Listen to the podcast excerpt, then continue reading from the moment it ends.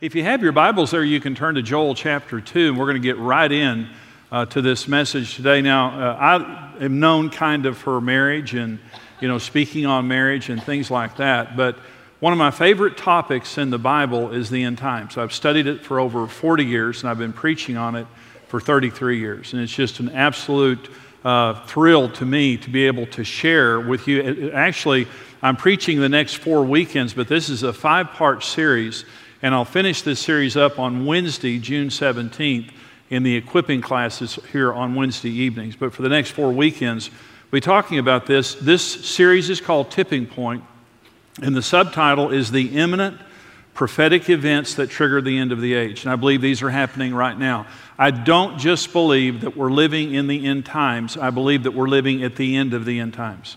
And I'm going to prove that to you through Scripture.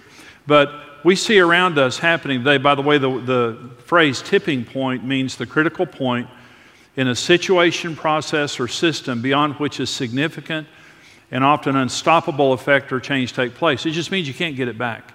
It has gone to a point where you can't get it back. And what I'm saying in the world that we're living in today, it's gotten to a point where it's going to it's going to end. There's an end of the age that's coming. We're not going to get it back. Israel and the Middle East, the rise of anti Semitism we see around the world. The world economy is in crisis. America's $18 trillion in debt and growing very rapidly. The Cold War uh, escalating against Russia. China growing in military might and aggression.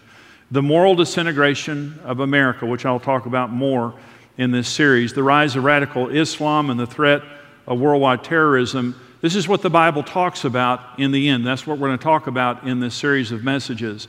Are the prophecies that are given in the Bible about the end times. So understand this uh, about 30% of your Bible is prophecy, and most of it's end time prophecy.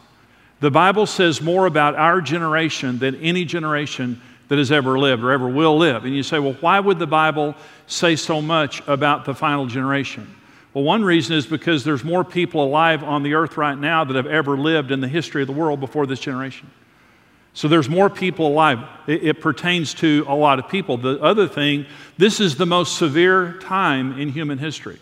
Jesus said, unless those days would have been shortened, no flesh would have survived. So we're living in a very severe time. Understand this the only one who can foretell the future is the one who controls it. This is the only book in the world that foretells the future with accuracy. Other people may say that their religion is the right religion. Well, let them produce a book that can foretell the future. And the reason that we have a book that can foretell the future is our God controls the future. And thousands of years ago, He told us in detail what the end of the world would look like, and it's happening right before our very eyes. Now, this message today is called Israel at a Tipping Point. And we're going to begin by talking about Israel because their existence is a phenomenal miracle that has taken place in our lifetime, and I know some of you are, are younger than uh, when Israel became a nation, but it still is in the generation that Israel became a nation. And so their existence is a miracle, and they have to exist for the end to come. And they didn't exist for 2,000 years. And their rebirth in 1948 in one day was an answer to Bible prophecy and allowed the end to happen. This, let's talk about some Bible facts about Israel to begin with. Number one, Israel is the only nation created by God. There has never been another nation created by God Himself. In fact, Israel's existence is testimony to God's existence. This is Genesis chapter 12. This is how Israel began. The Lord said to Abram, Get out of your country, from your family, and from your father's house to a land that I will show you. I will make you a great nation. I will bless you and make your name great, and you will be a blessing. I will bless those who bless you, and I will curse him who curses you. And in you all the families of the earth shall be blessed. And so this is where Israel started. They began by God. Number two, they're in an everlasting covenant with God, an everlasting covenant that still is in place today. Genesis 17. No longer shall your name be Abram, but you'll be called Abraham, for I have made you a father of many nations. I will make you exceedingly fruitful, and I will make nations of you, and kings shall come from you. And I will establish my covenant between me and you and your descendants after you and their generations for an everlasting covenant to be God to you and your descendants after you. Also, I give to you and your descendants after you the land in which you are a stranger, all the land of Canaan, as an everlasting possession, and I will be their God. Now, when you say the word Israel, Israel is a land and Israel is a people. And God says they both belong to Him. He calls it His land and His people. Now, a Jew can't be saved unless they receive Jesus Christ. But Jewish people are special by covenant. Let me say this before I go on in this message God loves Arab people, God loves all people. But the Jews are special by covenant. And so you're not saved unless you receive Jesus Christ. But when you see a Jew, you need to bless that person. We need to be praying for Israel. We need to be praying for the peace of Jerusalem because they're a special group of people by covenant. Number three thing about Israel is Israel and the Jews have blessed the world more than any nation on earth. And this is, God said in Genesis 12 3, in you all the families of the earth will be blessed. Well, is that true? Okay. Well, here are the three gifts, just just three of the gifts that the Jews have given us. Number one, they gave us the most important man in human history, our Lord and Savior, Jesus Christ. Our Savior is a Jew. I don't know how any Christian can be anti Semitic. The word anti Semitic means against the Jews. I don't know how any Christian could be anti Semitic when our Lord and Savior is a Jew. I'm not, I didn't say he was a Jew, I said he is a Jew. Our Savior is a Jew. Number two, they gave us the most important book in the world, and every word in this book was written by a Jew. This is a 100% Jewish book that has given us light to live our lives by. The number three thing they gave us was the church. When the church started on the day of Pentecost, 100% of the people in it were Jews. And then they let us join the club. So they gave us the most important man in human history.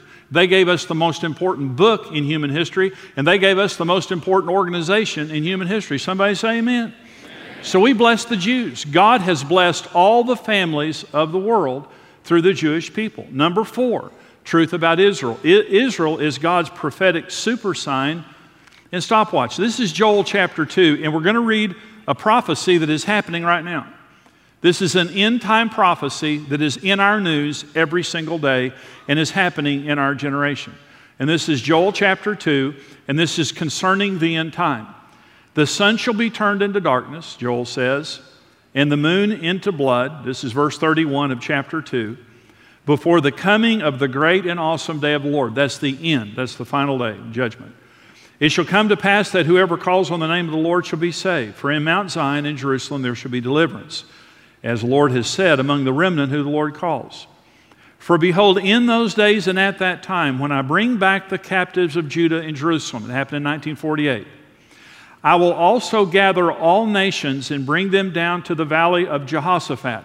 The name Jehoshaphat means Jehovah has judged. This is talking about Armageddon, the final scene of human history when all the nations of the world march against Israel to destroy it. I will gather all nations and bring them down to the valley of Jehoshaphat, and I will enter into judgment with them there on account of my people, my heritage Israel, whom they have scattered among the nations. They have also divided up my land. So there are four things that match that passage to the day that we're living in. Number one, the rebirth of Israel in 1948 and the regathering of the Jews. In that day and at that time, when I gather my people from the nations, what God says, in God's mind, the end times began in 1948. And we know that because this is first person God speaking. He's saying, When I bring back my people from all the nations, Armageddon is going to happen in the same time frame. When I do this, in that day and at that time, when I do this, I'm going to do this. When I bring back my people, I'm going to enter into judgment with all the nations of the world in the valley of Jehoshaphat, in the valley of judgment, Armageddon. Number two thing that matches this passage with the day that we're living in is the division of the land of Israel. The United Nations has censured Israel and rebuked them more than all other nations of the world combined. They have labeled them as a racist state. The United Nations is clearly against Israel, which again is an end time prophecy. But the UN and America have forced Israel to give up what they call land for peace. And Israel keeps giving up land, but there's no peace. When the Palestinians get the land, it's just a closer place for them to shoot a missile from. So Israel keeps giving up land. So in 2005, the United States forced Israel out of the Gaza Strip, their land, to give it to the Palestinians. Seven days later, Hurricane Katrina hit our Gulf Coast. And Jewish rabbis openly said that is God's judgment against America for making us divide up our land. But what God is saying here is happening in the day that we're living in. Right now, the United Nations and the United States of America are trying to force a two state solution upon Israel. Two state solution means we're trying to force them to recognize the Palestinians as a state. Let me say two things. Number one, the Palestinians are led by terrorists. Okay, number one. Number two, the Palestinians will not recognize Israel's right to exist and have vowed their destruction. So, why would you recognize someone who will not recognize you? And why are we trying to force Israel to give a bunch of terrorists their land? And not all Palestinians are terrorists, but they're led by terrorists. Now, saying, God says in Joel chapter 2, when I'm going to bring back my people from all over the world, I'm going to regather them. And I'm going to enter into judgment with those people that are dividing up my land. And I'm saying that land belongs to God and that land belongs to Israel. They have a tiny piece of land, a tiny piece of land in the Middle East, and they can't even rest there. The world is trying to get them to give it up. And isn't it interesting that the Bible, our Bible, these prophecies written, many of them over 2,000 years ago, say that the final scene of human history will be the entire world marching against a tiny, tiny little nation in the Middle East. It's happening right before our eyes. It's in our news every day. Israel's hated by the entire world. The number three thing, and by the way, let me read Zechariah 12 before I go on because this is concerning Jerusalem. This is Zechariah 12. Behold, I will make Jerusalem a cup of drunkenness to all the surrounding peoples. When they lay siege against Judah and Jerusalem, it shall happen in that day that I will make Jerusalem a very heavy stone for all people. All who would heave it away will be surely be cut to pieces, though all the nations of the earth have gathered against it. That's Armageddon. Okay, Jerusalem be a very heavy stone. What does that mean? It means it is an impossible political situation our, our embassy, the United States Embassy, is in Tel Aviv, even though the capital of Israel is Jerusalem. And the reason that our embassy and many other embassies are in Tel Aviv is because we will not recognize Jerusalem as the, as the capital of Israel because the Arabs want East Jerusalem as their capital. The Palestinians want East Jerusalem for their capital. And this is, this is being contested worldwide. And again, we are trying to force Israel to give up East Jerusalem to be the, the uh, capital for the Palestinians. And uh, Benjamin Netanyahu and the Israelis say this Jerusalem is the eternal, indivisible capital of Israel. And so be it. That's the way it should be. But again, the United States and the world, Jerusalem has become a very heavy stone, an impossible political situation, which is a fulfillment of Zechariah chapter 12. The third thing that matches this text to the day that we're living in is the four blood moons of 1949 and 50, 1967 and 68, and 2014 and 2015.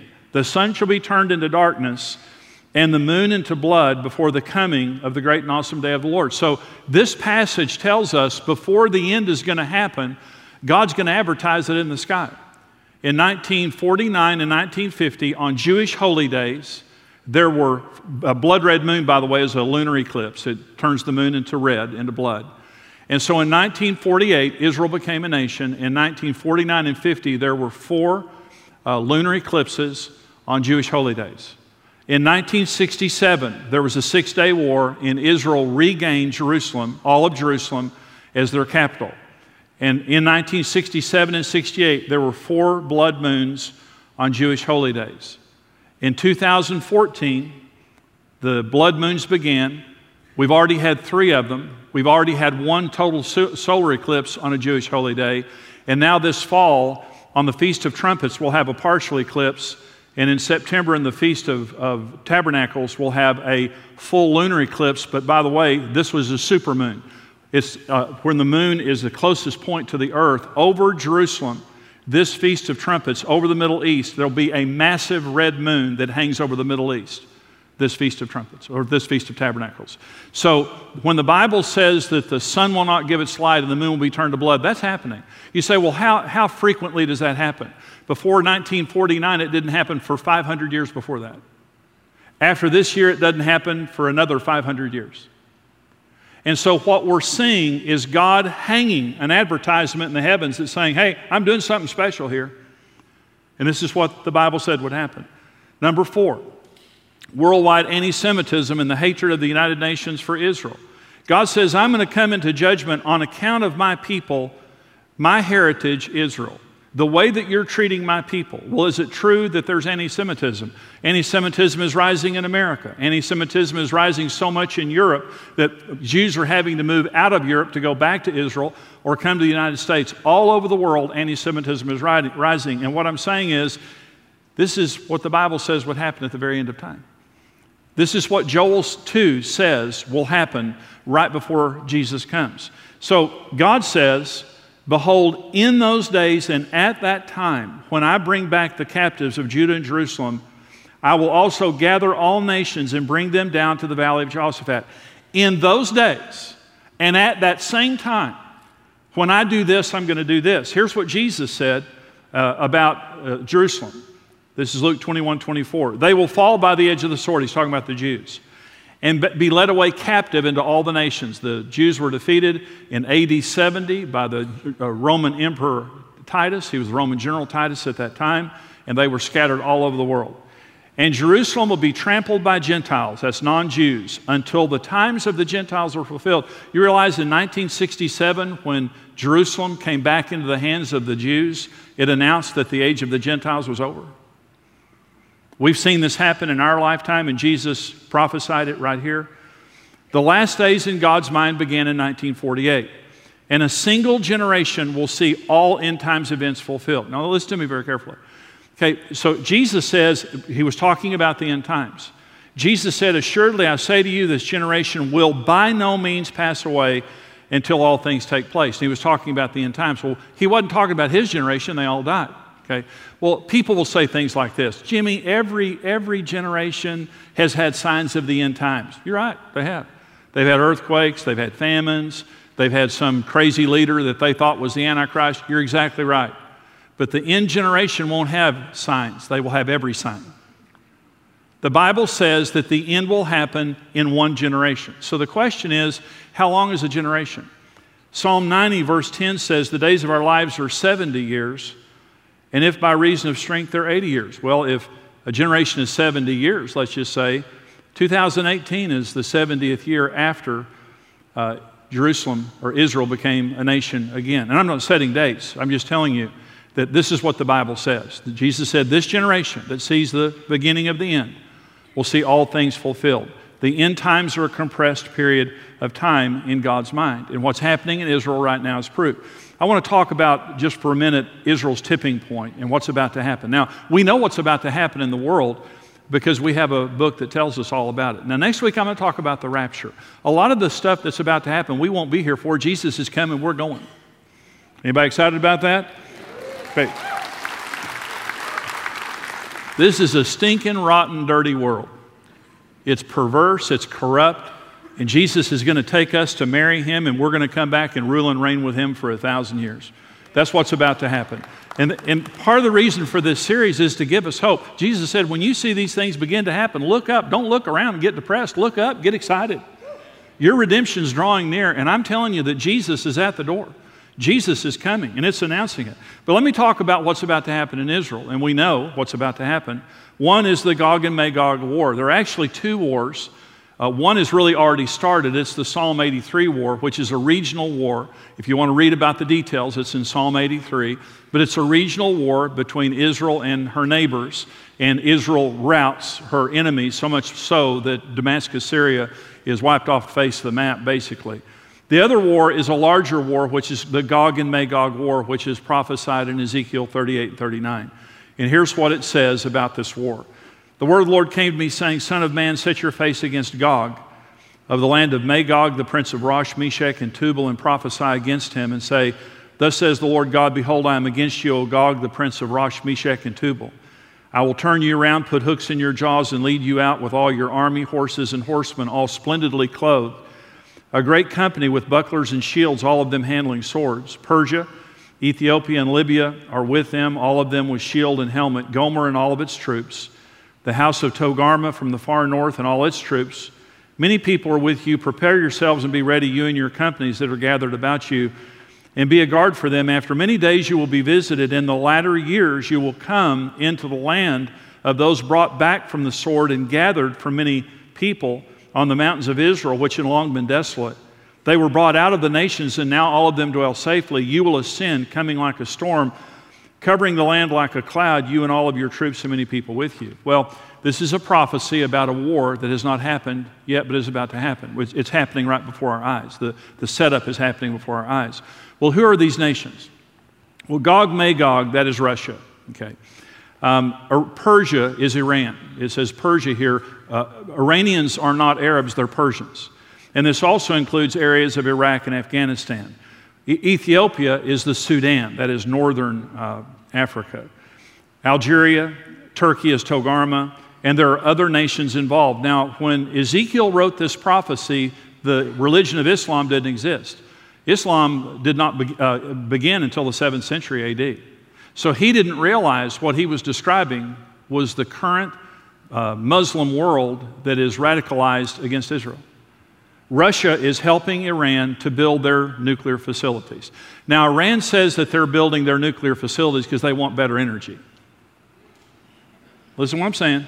It is not Iran, it is the Islamic Republic of Iran and the Iranians and ISIS, and ISIS is an Islamic state. They believe that they have been called by Allah now, right now, to destroy Israel and usher in the end times. They are vowed to destroy Israel. That's why they should never get any serious weaponry. We should never allow them to have nuclear technology. And years ago, when Saddam Hussein was also very anti Israel, he was building a, a, nuclear reactor, and Israel bombed his reactor, and they should have. And it stopped him from gaining nuclear technology. Uh, reports in the news were that Israel was planning on bombing Iran last year, and the Americans, we told Israel last year, if you try, we'll shoot your planes out of the sky. So Israel is isolated in the Middle East. We've changed our policy related to our official policy related to Israel. We've always been uh, their best friend. We, have always, they've always been our best friend. But things are changing now. And I'm not saying for you and me, but I'm saying officially as a nation we're no longer standing with Israel. So they're isolated in the Middle East. ISIS now controls half of Syria, very aggressive, and they're vowed to Israel's destruction, as are many of the nations around them. But isn't it interesting that this book that we carry over 2,500 years ago told exactly the geopolitical reality of the day that we live in, and all those nations exist, all those nations are in union with each other, and all those nations hate Israel. You say, well, how's this war going to start? Well, let me give you the King Jimmy version of this. The Okay, Israel, Israel has to defend themselves. They cannot let the Iranians get nuclear technology because they also have intercontinental ballistic missiles that they can deliver them with, okay, as does North Korea. And so they cannot let uh, them get this technology. It, it is an existential threat to Israel. So I'm saying this is my personal opinion. Israel's going to bomb Iran. These, these people are powerful. Israel's more powerful than all the Middle Eastern countries combined. And they have got very sophisticated weaponry, and they're brave, and they have resolve. And the day is going to come very soon that they have to bomb Iran for their own preservation. Russia has said openly if you bomb Iran, we're coming after you. Uh, God says here in Ezekiel, I'm going to put a hook in your jaw and I'm going to drag you down to the mountains of Israel. And by the way, Ezekiel 38 goes on to say, when all these nations invade Israel, Israel will not shoot one bullet. God says, I'm going to personally kill you myself. This is God's answer to the Islamic jihad. And it will take seven months to bury the dead and seven years to clean up the debris. That's how bad it will be. God says, I'm going to put a hook in your jaw. Well, what is a hook in a jaw? A donkey, stubborn donkeys, didn't want to do what their masters told them to do. So the master had a stick with a hook on the end of it, and if the donkey didn't do what he wanted it to do, he stuck the hook in the jaw of the donkey and drug it around. And God says, Let me tell you something, Russia. Let me tell you something, Iran. Let me tell you something, all you Islamic countries that want to destroy Israel. I'm in control of you. And at the time that I'm ready, I'm going to put a hook in your jaw. I'm going to drag you down the mountains of Israel. I'm going to kill you myself. On account of my people Israel. They hate Israel. They're vowed to Israel's destruction. And God's going to have a response. It could happen this afternoon. All the nations are present and accounted for. All of them are aligned and all of them hate Israel. It's happening right before our very eyes. Another thing that's about to happen is a seven year covenant with the Antichrist. There's, and, and remember now that in the 1940s, six million Jews were killed by the Germans, by the Nazis. And in response to that, the world had sympathy for Israel And the United States voted in May of 1948 to allow Israel to be a nation in response to this persecution. I believe that the covenant that Israel will make with the Antichrist will be in response to the Gog and Magog war. And again, that's my personal opinion, but I'm right. This is, and I'm humble too. Uh, this is Daniel 9 talking about the abomination of desolation. He, this is the, the Antichrist, shall confirm a covenant with the many, that's Israel, for one week, that's seven years. But in the middle of the week, three and a half years into the seven year tribulation, he shall bring an end to sacrifice and offering, and on the wing of abominations shall be one who makes desolate, even till the consummation which is determined is poured out on the desolate. Here's what Jesus says about this in Matthew 24, and, and Jesus emphasizes this very strongly. Therefore, when you see the abomination of desolation spoken of by the Dan- Daniel the prophet standing in the holy place, whoever reads, let him understand. Then let those who are in Judea flee to the mountains. Let him who is on the housetop not go to, down to take anything out of his house. Let him who's on, in the field not go back to his house to get his clothes. But what are those who are pregnant, those who are nursing babies in those days? Pray that your flight may not be in the winter on the Sabbath, for then there will be great tribulation, such as not happened since the beginning of the world until this time. No, nor ever shall be. And unless those days were shortened, no flesh would have been saved. But for the elect's sake, those days will be shortened. So Jesus says, refers back to Daniel and says, when this happens, the, the tribulation is the last seven years of human history. We will not be here. I believe that the rapture happens before the tribulation. I'll talk about that next week. But the tribulation is broken into to two parts. There's the first three and a half years where the Antichrist arises. In the middle, and the temple is rebuilt in Israel. In the middle of the tribulation, the Antichrist goes into the temple, proclaims himself God. That is the abomination that makes desolate. And Jesus said, and then the greatest tribulation in the history of the world will begin right then for the last three and a half years. The seven years of tribulation, the last three and a half years of the great tribulation, Jesus said, unless those days have been cut short, no flesh would have survived it. Okay, so this is Second Thessalonians. This is Paul describing the same thing. Let no one deceive you by any means, for that day will not come unless the falling away comes first. And the man of sin, this is the Antichrist, is revealed, the son of perdition who opposes and exalts himself above all that is called God or that is worshiped, so that he sits as God in the temple of God, showing himself that he is God. Okay? So there's going to be an agreement with the Antichrist. And in the middle of that agreement, that seven year covenant with Israel, he's going to go into the temple proclaiming that he's God and stopping sacrifices. And then literally the world erupts into the great tribulation. Here's the third thing that's about to happen there's going to be a rebuilt temple in Israel. There cannot be an abomination of desolation without a temple. And so let me, let me tell you what I believe is about to happen. And that is when you go back to the blood moons of 1949 and 1950, the Holy Land was restored. Okay? When you go back to the blood moons of 1967 and 68, the Holy City was restored. What are the blood moons about right now? I believe the Holy Temple is about to be restored. Right now, in the Knesset and also among the Orthodox Jews, there's a movement for, to allow the Jewish people to go up to the Temple Mount and begin to pray. The Temple Institute and other organizations are ready right now to rebuild the temple. I believe in response to the Gog and Magog war and aggression against Israel, the Antichrist is going to make a covenant with Israel and allow them to rebuild the temple. And however it happens, there's going to be a rebuilt temple. But this, this is happening right now in the time that we're living in. And when they rebuild that temple on the Temple Mount, the abomination of desolation is going to take place. But here, here's what I want to end this message by saying God, in His mercy, has given us prophecy to tell us what's about to happen. And we can comfort ourselves. Say, I've got five grandchildren. I don't want them growing up in this world. I really don't. And I'm so glad they're not going to have to. I'm glad that Jesus, and I'm not an escapist. I'm, I'm, just, I'm just into reality, and that is this world is at a tipping point. It's getting worse and worse. And the answer is not politicians or government, the answer is the return of Jesus Christ. He's the only one that's going to solve our problems.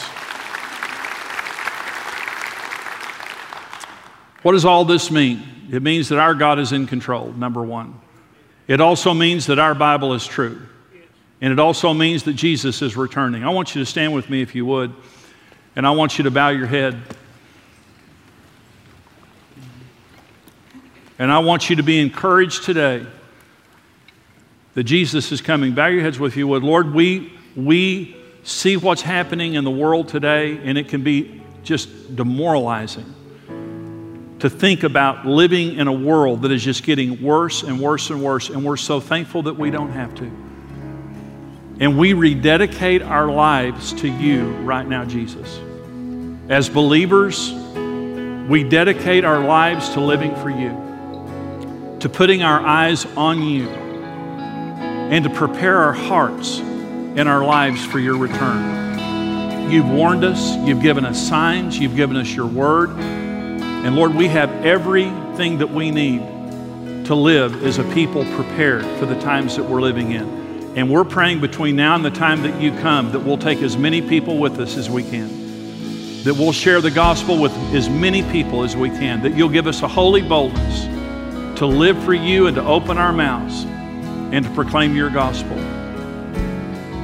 And we pray that in Jesus' name, amen. Would you keep your head bowed there if you would for just a minute? If you're here in this service, or maybe you're at another campus or service or in the overflow or one of our affiliate churches, I want you to bow your head if you would. But if you've never made Jesus the Lord of your life, Jesus died for you on the cross, He paid for your sins. And now, as a gift of grace, no one deserves this, but as a gift of grace, He will forgive you of your sins and give you the gift of eternal life instantly as you open your heart to Him. The Bible says if you'll confess Jesus as Lord and believe in your heart that God raised Him from the dead, you'll be saved. That's all it takes. If you'll just make Jesus the Lord of your life, if you'll step down from the throne of your heart and ask Him to step onto the throne of your heart, instantly He'll forgive you of your sins and give you the gift of eternal life. And He will come into your life to have a personal relationship with you, regardless of what you've done, regardless of where you've been. This is the most important decision you'll ever make in all of eternity. And if you're not sure right now that if you died right now or Jesus came right now, that you'd go to heaven, this is for you. Bow your head, close your eyes. Nobody's looking around. I'm looking around. The service leaders, the campus pastors are looking around, but nobody else is looking around. If you want to give your life to Jesus right now, I want you to acknowledge that by raising your hand and saying, Jesus, I'm giving you my life right now. I ask you to come in to be my Lord and Savior. God bless you. Raise your hand real high. God bless you. Anybody else? Raise your hand real high and say yes to Jesus. God bless you. God bless you. God bless you. God bless you. Yeah. Raise your hand real high. All the campuses, all the services, raise your hand. Your service leader is looking for your hand. Just keep it up there for just one more second. If you haven't raised your hand, raise it right now. I'm going to wait just another second or two for you. Raise your hand high and say yes to Jesus. Anybody else? God bless you back there. Go ahead and put your hands down if you would and look up here at me. And I, we celebrate what you just did. It is phenomenal. The, the Bible says the angels in heaven are rejoicing right now because of what you just did. And so we rejoice with you.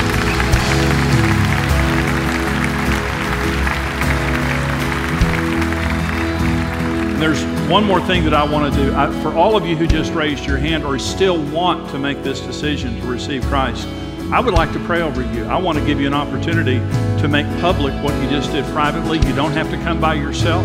You can bring a friend or a family member with you. But I'm going to ask you, if you would, in just a second, to step out of the aisles very quickly, to walk down here and let me pray a prayer of blessing over you. And this, again, includes all the services, all of our affiliates, wherever you are.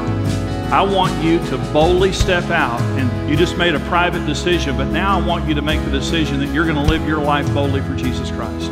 And you're going to tell somebody what you just did. And of course, this is a big support group here for what you just did. But if you just raise your hand or you want to come to receive Christ, I want to pray a prayer of blessing over you. I want you to step out right now.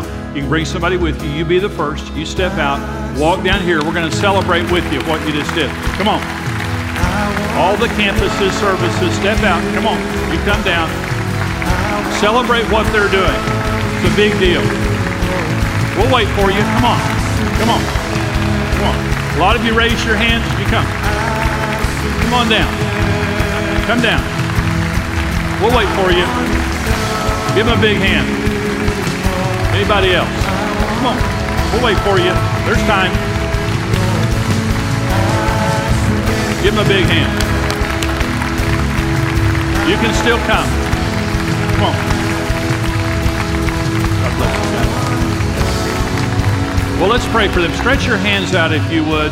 all of our campuses and services. Father, we bless our new brothers and sisters in Christ in the name of Jesus. We are thrilled to have them in our family.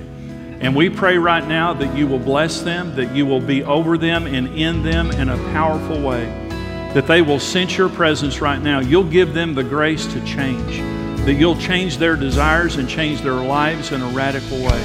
And we pray that the reason that you made them in their mother's womb, that your perfect purpose for them will be fulfilled. But we're so thankful to have them in our family, and we receive them as our new brothers and sisters in Christ in Jesus' name. And all God's people said,